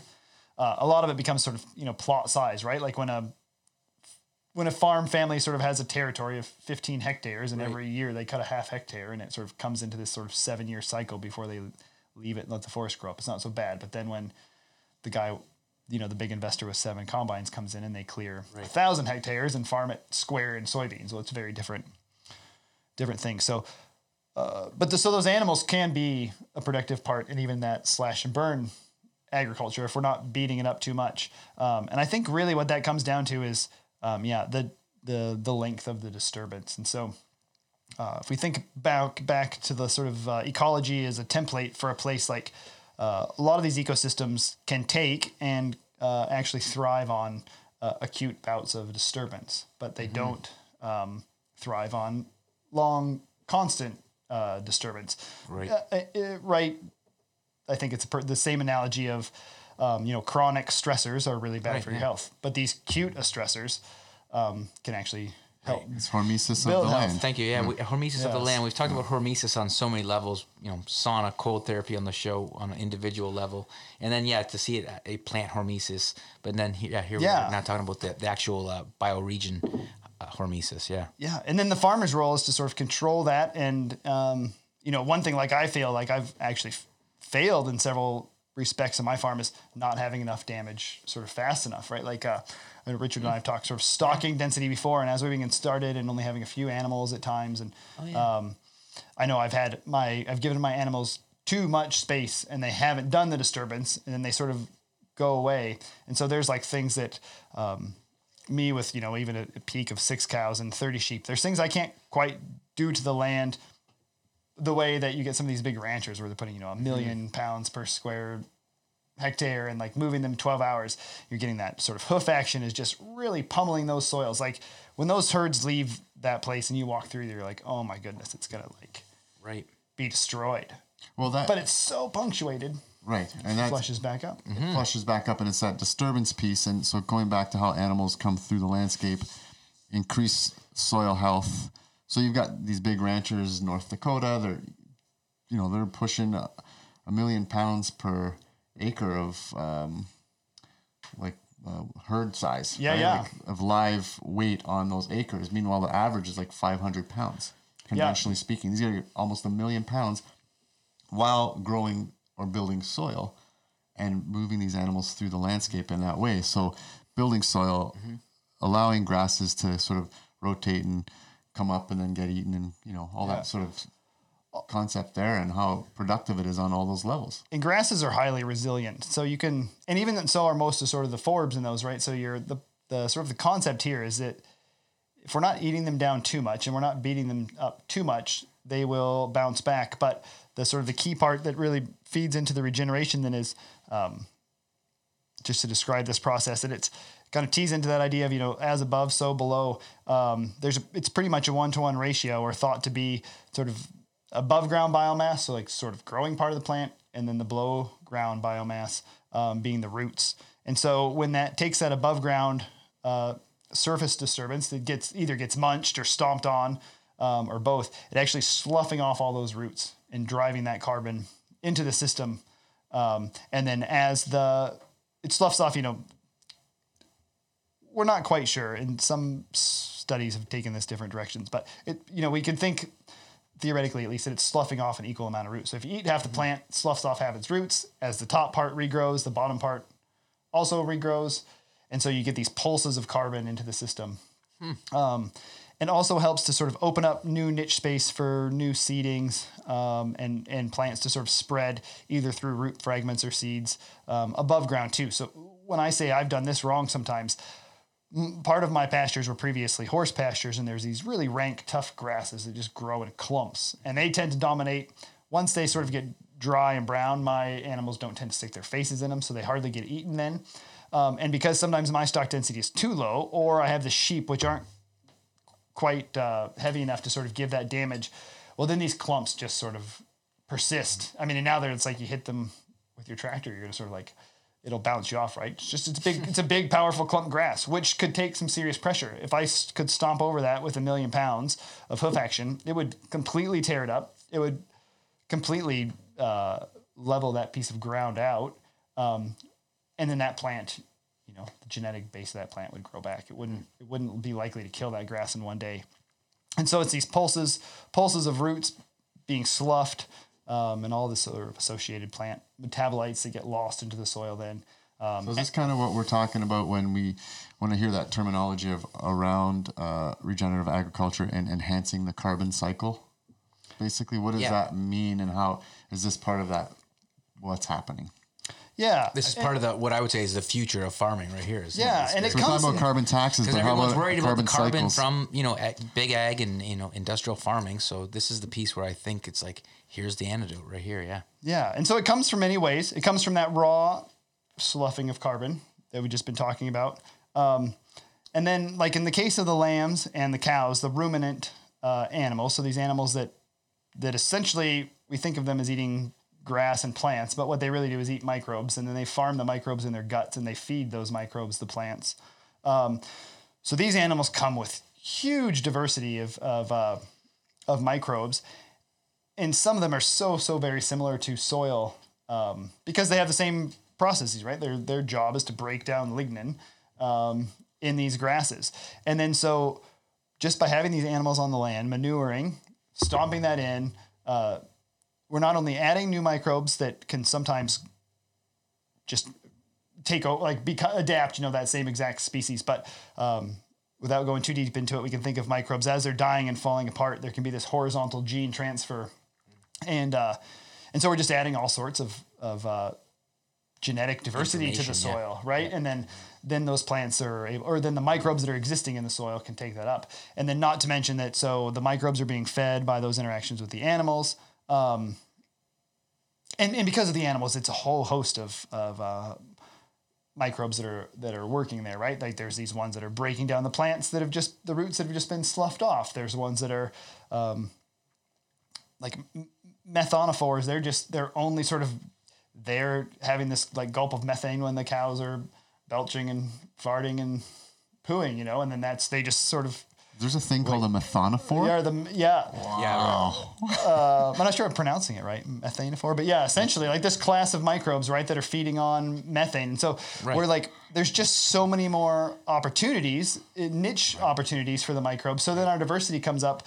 And then like one thing my wife would definitely bring into this conversation if she was here right now is like, um, as we sort of bring it back to carbon, is one of the most important carbon pools, um, and I love this word too, is uh, necromass. And so carbon that's tied up in the dead biomass of microbes.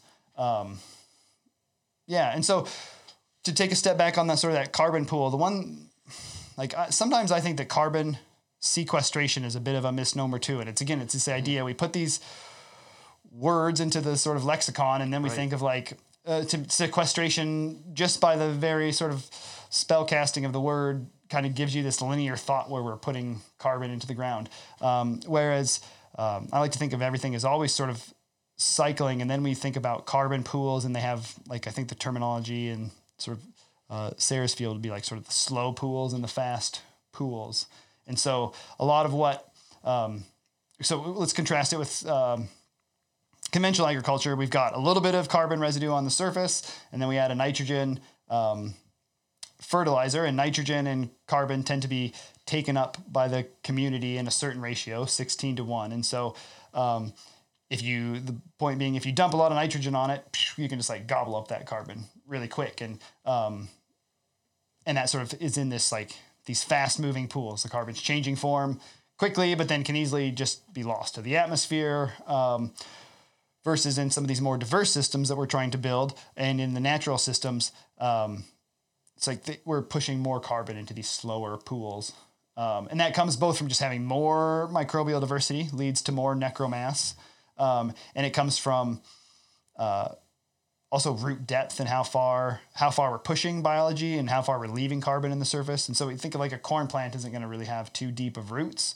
And as a matter of fact, in uh, like a tile drained um, agriculture, you know, you typically the roots aren't going to go any deeper than that anyhow because they've sort of reached like the the zone where the the water's kind of managed. Um, that's that's an oversimplification, but uh, we've changed it such that both like through breeding and through monoculture and through changes in the landscape that we- we're not promoting root diversity, but it, sort of in our farm where we've got trees and um, and grasses and different kinds of grasses and, and forbs and wildflowers. We've got roots to every depth. And then, you know, one species, for instance, that we've got throughout our farm is going to be switchgrass. And they found that in dry areas, especially like on my, a grassy knoll on my farm, that those switchgrass roots, they may be 10 feet deep. Um, you know that sort of kind of violates that rule of thumb we started with, like as above, so below. But even then, if you think of that grass at its, pretty peak, it's going to be a pretty tall grass, and so it's down there. And then if they really have to reach for water, um, and then so when root sloughing, then suddenly we're leaving those roots much deeper, um, and so it's always just there again. So then you're you're kind of in the slower pools by virtue of being farther away from the like real hot spots of activity, and then all that is, um, yeah, just sort of slows that carbon that carbon down. It also the more activity is there there is there, I can think too like it's um, there's going to be sort of less chance for loss, right? Like as soon as somebody loses a carbon in the form of a sugar, like the neighbor's like, yoink, I'm going to take that, Take it right, take yeah. it back up, right? Versus like not having a neighbor, um, which also comes. So we've got that that so that's kind of the maybe the chemical aspect of it, but it plays in the biology because as we're building these soils um, through those same root actions and the root sloughing and the hoof action and a lack of tillage, which is you know we're creating productivity um, in an ag landscape without tillage, uh, which to contrast that to a lot of the sort of vegetable productions.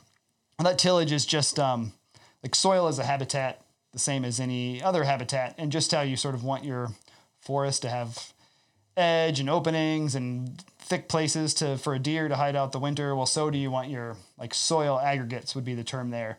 Um, you want your aggregates to have lots of habitat, um, which is just uh, it's both places that are going to pores that are going to fill with water, and then um, you know some deep pores are going to have water accessible like farther into a drought because they're just deeper in the soil. There's more niche space. Um, you know all these microbes they're throughout the soil, but at the same time on their their level of life, um, they're very highly dependent on what they they need. They're either going to die or just sort of go into stasis if it gets too dry, or if it gets too hot, or if it gets too wet. Um, so if you're forming this diverse aggregate, um, which is happening through the root process, another one I should should should mention in if we're talking about root, root aggregates is like as the bigger critters in the soil go move through earthworms and they're secreting their mucus and um, and those sorts of you know uh, just other soil moles, gophers, whoever, beetles, dung beetles, whoever's moving through is they're they're helping to create these like bigger and more stable soil aggregates. And so we have these big aggregates that can house a lot of habitat. And so um, think of that the same way, like I said, as with the deer. Like, is there more deer in your um, sort of diverse woodlands, or is there more deer on this bean field that's been completely obliterated? Well, that story's true right on the soil too. Is there more life in this like big clod of dirt that feels like cottage cheese when you pick it up and it just sort of crumbles apart, but still really holds its structure? Or is like you know you can go in some of these fields and pick it up and you like crunch this clod and it's dirt in your hand and you blow it away and there's no pore space and so So this whole mm, porosity is a is a big deal with soil in, in terms of Yeah. how it retains rainwater too, right? And like keeps that rainwater in those little niches so roots can access it at a deeper level at a, in a drought time or whatever. But we're also not having this all run off into the streams and the flooding and the soil loss that goes. Rich, it with that, reminds right? me. It reminds me of things that you've said before on the podcast in regards to like our, our gut and just being poor. Like you know, like just thinking of like uh, leaky gut and just our soil, just kind of water running right through it with no no barrier at all. Whereas you're you know commenting on good healthy soil having this nice barrier to it and all this life and Yeah. that's essentially what our gut lining is, right? And I think it really brings into, I think, a paradox that in my sort of more feisty days, I used to love to sort of throw at the sort of conventional, or yeah, conventional industrial farm advocates. Is we do have this idea that we uh, that that farming is sort of, you know, all aimed towards maximum productivity and you know feed the world and those sorts of things, but then we tile drain all the land and we get rid of most of the water. And so, life, um, yeah. u- u- universally, sort of the the limiting factor for product for productivity is water. And so you can't really tell me that you are maximizing productivity when you're getting rid of your water, right? And so that's another tenet that really we push on our farm, which is water capture. And we've been working with a consultant, Zach Weiss of Elemental Ecosystems, uh, out of the Montana, USA, and um, just in terms of like basin retention of water, because I do feel like, um, you know, if I want to serve those goals of of in 40, 60 years, making sure it fulfills all my, you know, kin's kin's life needs or the life needs of the sort of, you know, zombie evading troop that's coming through. that might be. Uh, you know, water is going to be clean water is going to be an important uh, important part of that. You're doing it for Rick. man. exactly. Yeah. Um, so so yeah, doubt. so Yeah. water both in the soil. That's huge. I mean, our biggest reservoir. Mm-hmm. So I build ponds all over my farm. We got six ponds we've built in seven years, and I think I have like 18 or 20 more. I'd love to You're shy of one a year, build. Yeah, right? That's pretty awesome, though. it's uh, you know, some of them aren't necessarily big, and we haven't done the most the the the biggest ones yet, but we've learned a lot and. You know, I actually definitely took our first year as an observation year. I told myself I wasn't going to use Well, there you go, excavator course. and turn. True permaculture. Um, there. Yeah. but Flexibility. I, can I pop back real quick? So Yeah. I'll make a couple comments around Yeah. the whole carbon, enhancing the carbon cycle. If there's ever going to be a carbon tax, then put that towards regenerative ag, please, because Well said. then it that the science is there, the potential is there. We just need some infrastructure and support I just around did it. it. Just it, And I'm, I'm opening a can of worms, and we also we always give, we always kind of shit on the English language on this show about how limiting it is, but then we have words like necromatter and methanophore. So I just want to give some props to the English language at the same time. that might be la- a hat tip to Yeah, I know it's Latin. Latin, but well, whatever. It's English now. you you got political there. I don't know. If, you got political there with, you know, why? Let's put our carbon tax towards this regenerative idea. So it just it begs the question, and I hate to put you know Drew in or you know to put you in this contrarian position yet again. But what are some of the barriers to this approach of farming? Like why isn't it catching on? Is it, is it expensive to transition to said farm? Is it take a values thing? Uh, why? What, just off the top of your head, what do you think yeah are some the barriers? first i want to speak right to the carbon before we get into that and that is you know i think landscape change in general is one thing that's been sorely missing from our climate change models and so like i'm you know absolutely certain that the climate is changing and i've you know have I, I sort of understand the kind of the budgeting of sort of fossil fuel release, and I understand why that's everybody's focus. But I actually think that's probably one of the harder things to change because we're kind of you're really nudging it at a lot of um, um, like basic human ideals right there, and you're taking things like travel away or making it you know Right. cost prohibitive to rent your RV Do to go to Banff. to be yeah, doing. Yeah, all right. these Yeah. things that Yeah. we've you know built and and so much of our sort of media still tells us like builds this narrative nice of heavy consumption. Um, Hmm. But if we were to focus on agriculture and putting more carbon in the ground, um, like I said, moving more carbon into these slow carbon pools through land management, we wouldn't really need to worry about any of those other things. Like we, when we look at sort of this, like this idea of like 350 carbon in the air or 400, 420, whatever we're up to now, um, that's defor that's burning forests that's plowing prairies that is n- in my uh, sort of understanding that is l- that has less to do with sort of car, car uh, uh, driving a car. driving a car i mean right. Yeah.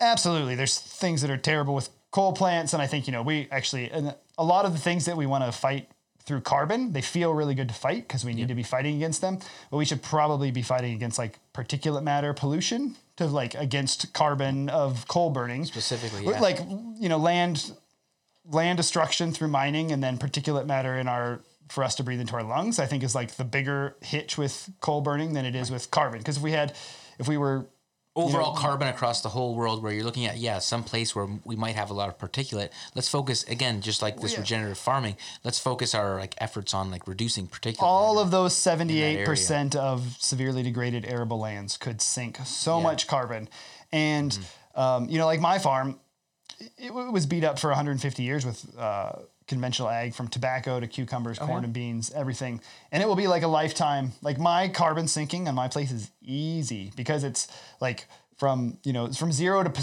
percent to three percent Right. is easy. Then it like if- to sort of like find your four three percent and push it to four is harder, and then four to five, and um, you know each step of the way it gets harder because the system is is more willing to sort of shed shed that carbon. It's not. It's the same thing. It's not as easily bound up. There's everybody's sort of satiated, so nobody's grabbing for it.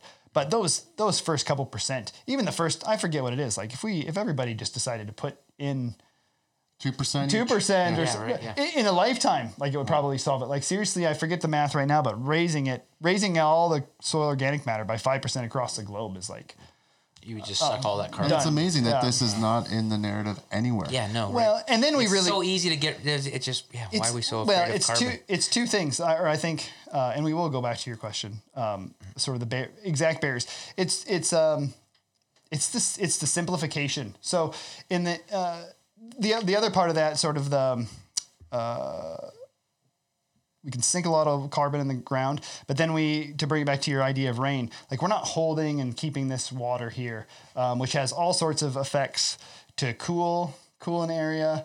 Um, I mean, there's continental scale like climate pattern issues with respect to deforestation and uh, like sort of uh, indigenous Amazon, Zon, or maybe it was even um, Aboriginal Australians. You know, talk about the forest calling the rain, and uh, these forests, you know, in their description would be sort of like spiritually connected to the cycles of water and would call it in. Um, you know, the ex- biologists might explain, or the scientists might explain that like the, the forest is sort of off gassing all these volatile organic compounds, which um, when condensation forms around them in the atmosphere is more likely to fall as rain than if we have particulate matter from that same coal plant. Uh, those organic compounds from the coal plant have a different structure such that they're more likely to suspend the water in the air is kind of mist and clouds and never it, it keeps it so small it never falls out. Right. and so even if that wasn't the aboriginals that said that certainly that's the case with australia. Like we have dried that continent out because of interior deforestation and then the rains are not being called in by what you know name the name the process depending on where your belief system lies but the rains aren't coming from the ocean because we're not being calling them in. And then so um, and in general like a, a, hat tip to water is like water has been i think the reason land has been left out of the climate model so much is water has been left out of the climate model so much um, and that's because water is just freaking complicated, right? It exists in three different phases, and it can drive things back and forth. Those like phase changes, like the the the like latent energy of fusion and fission, as it's like you know ice melting, and like the the sort of inertia that's that's involved in those phase changes is really hard to model. Whereas carbon is like boop linear, so it's like super easy. Which means, yeah, how do we? reductionist model again, but we need like how do we piggyback that? And I think soil is a good way to piggyback that. To say, okay, if soil can put mm-hmm. carbon in the ground, let's do that. Yeah. Yeah. Yeah. And so how can we, so then I think that that takes us then to the idea of sort of what are the boundaries or the barriers. Um, you know, I think I have to preface sort of my answer to all that is to say that we, we got help to get our farm. Um, sort of this was, we knew our passions were going this way, but we had some farm, or we had some family help that, um, for sort of from both sides of our family that all came together and allows us to live on our farm um, without like a huge mortgage debt that pushes down on us. Um, and I've seen in my own farm history when I've tried to take these systems and immediately monetize them, I've made decisions that I've later kicked myself for. One that just comes to mind, it seems simple. Some of our first pigs, we had customers that wanted meat. It's like, all right, we're farmers, we got to feed people. And uh, we made some decisions and ended up sort of processing some of uh, you know what should have probably been kept for breeding stock and some breeding stock and and uh, and then we're like ah damn it I really like that pig and I should have kept her you know but my men my I was Right. I went into that sort of quick quick turnaround Yeah. profit driven and, and then I didn't need it to feed my family in that case um, I'm not we're,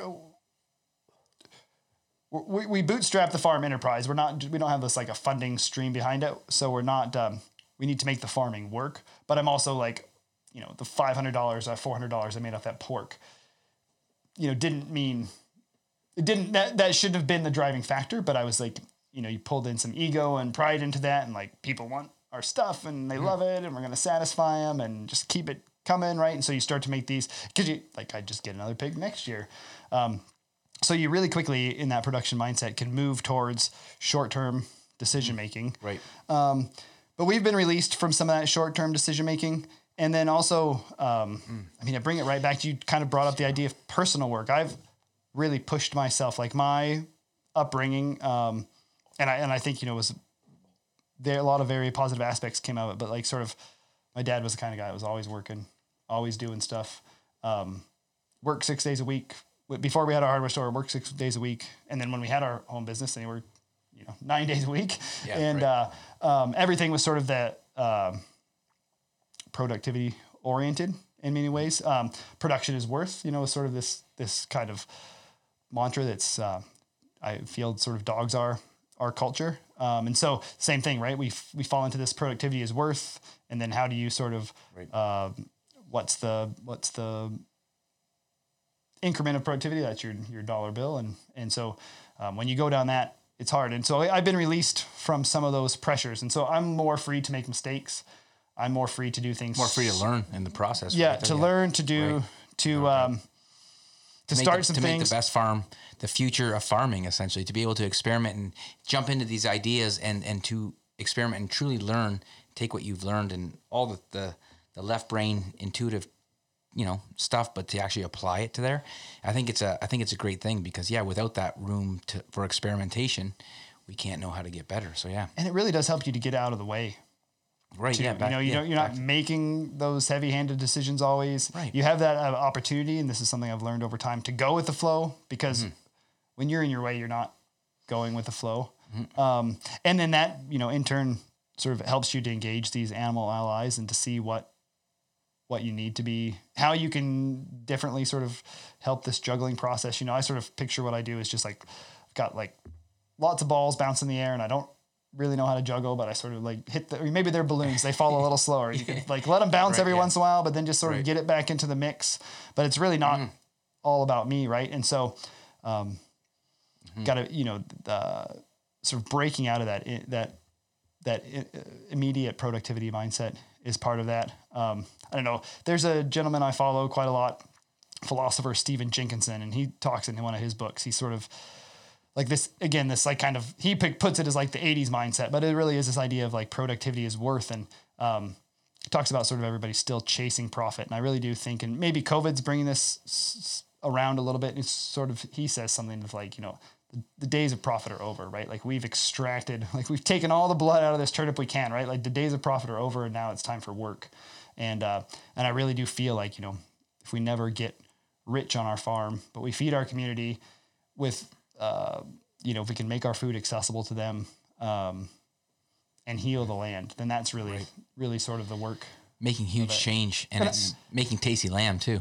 it is and i really it's a privileged position right? Like i'm not there are many people that can't find themselves on 50 acres and be able to make a thousand dollar mistake or a ten thousand dollar mistake you know that's um, but you're leaving a light on for those who, in, inspiring those. And i think this this whole podcast has been great because yeah we've been able to touch on not only that personal personal development piece but you know how that ties into with working with the land right? And i think it comes they come hand in hand when when you're doing the way you guys are doing it. So i commend you for that. And i think it's it's nice that we kind of brought it back to that productivity piece and that. And i think i worked you pretty hard today with all this stuff. So i think we got to get sara back in. We'll talk more soil uh, all things soil and gut health and, and and and just tons of you know all those links there but I, I guess I'll, I'll work you a, a little bit harder and ask you the final question that i ask everybody and uh, what is your wildest dream for the earth drake please tell us Yeah, just you know, um, reconnection. We are one thing I didn't bring in our sort of our farm is uh, when we came to naming it. We we have these three prominent ridges on our farm, and you can see them in the the digital elevation map. And so we called it three ridges for that. And then we got this idea of the then we brought it down to three R, and then we used that we use those three R's to talk about uh, resilience, uh, reconnection, and regeneration. And so you know, I think um, reconnection is really for for humans to get reconnected with the earth. Um, I've certainly touched on a few things in my seven years on the farm when I've had the luxury of, you know, being immersed in blood and mud and and um, and time to to sort of connect to myself. Like I've I've touched a few things energetically and spiritually that are like proof of concept to me that have blown my sort of old conservative rural Iowa self completely apart with respect to sort of some of the potentials um, that we can have when we have animals and earth as an ally. Um, and so then, yeah, I just hope, you know, that would be my hope is that more people can find that. And I sort of, we try to bring that in with our food. We're trying to get this food um, into people's bodies. I mean, it's highly nutrient dense. Um, and so it's going to help them with healing. But then also, you know, I know there's so many conversations are started by people eating our food or talking about our food or our food's served in, uh, you know, some really nice restaurants where they tell our story well. And so like to hope Right. to like push that connection. Like I don't really have, I'll just stop raising chickens if I'm going to have like undifferentiated chicken nuggets, even if they're like the most gourmet, right? Like I, I do this um, because it's it supports our regeneration efforts uh, monetarily, but then also it helps to get that um, to get that message out. So like the more we can reconnect people to land. We host a small kids gathering on our farm. Uh, you know, and maybe that that two hours every Monday might be the most important thing I do. I'm not totally sure, but um, I know these kids need access to nature. Um, and I know from listening to your podcast, like that's a big, you know, nature access and sort of all the things that can bring from the ecosystem services to these deep spiritual things to just you know, quietness, Right. um, Yeah, right. ozonation, healing. Like there's just so many things that can happen when people can be connected to earth. And I think like I would say too, to bring that around, like, you know, it might've been, you know, other times in my life, I've been like world peace or these like Right. m- sort of more concrete ways. But I really do feel now like we're in such a bind with respect to, um, where we are behind the eight ball with soil loss. We see sort of this media mania going on the last few months where I think people sort of were really at the edge of, you know, free will is Right, sort of gone. And so then what can I feel like, you know, there's needs to be some sort of like trip in collective consciousness. And I know that like I have the sense that that's like, you know, reconnection. So how can we reconnect people to sort of facilitate we need to we need to re- rekindle that ally relationship if we're Right. gonna do it. Like we can't do we can't do what needs to be done alone. Without a doubt. I like One uh, lamb at a time. Man. one lamb at a time. Yeah, indeed. One- I, I like the three. I like your uh, your the new spin on three on three R the three R's. Right. So, um, Rich, do you have any uh, concluding remarks here for our guest today? no, I think I just said it. One lamb at a time. One lamb at a time. You did right. Yeah. No, I like the thread th- of the lamb throughout it. Um, Drake, tell folks where they might be able to to get said lamb and uh, how they can uh, stay up with all the cool things you guys are doing. And yeah, Yeah. So our website is uh, threeridges.farm.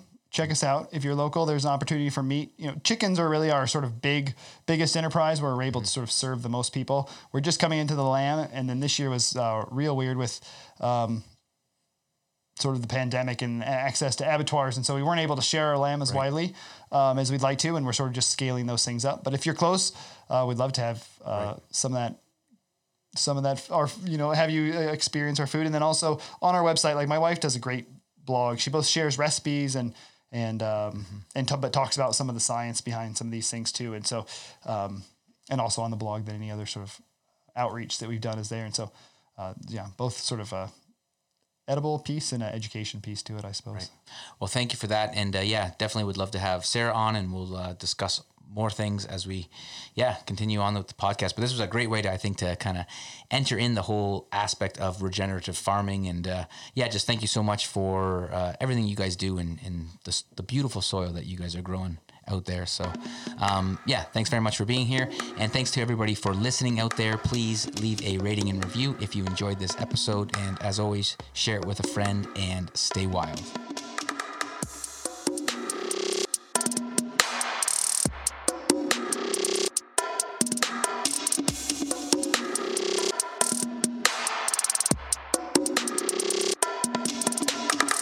Thank you for listening to the Rewild My Bio podcast. Please subscribe to the show and leave a five star rating if you have enjoyed this episode. I have so much gratitude for all of you who continue to share this show with your friends. It really does mean so much to me. If you want more content from Rewild My Bio, then please check out rewildmybio.com to find previous episodes and sign up for the newsletter. In the newsletter, I share blogs I have written and reflections from my current health promotion research. Please follow along on Instagram and Telegram with the handle at RewildMyBio and on Twitter at Sean Slade. Thank you so much for listening, and until next time, stay wild.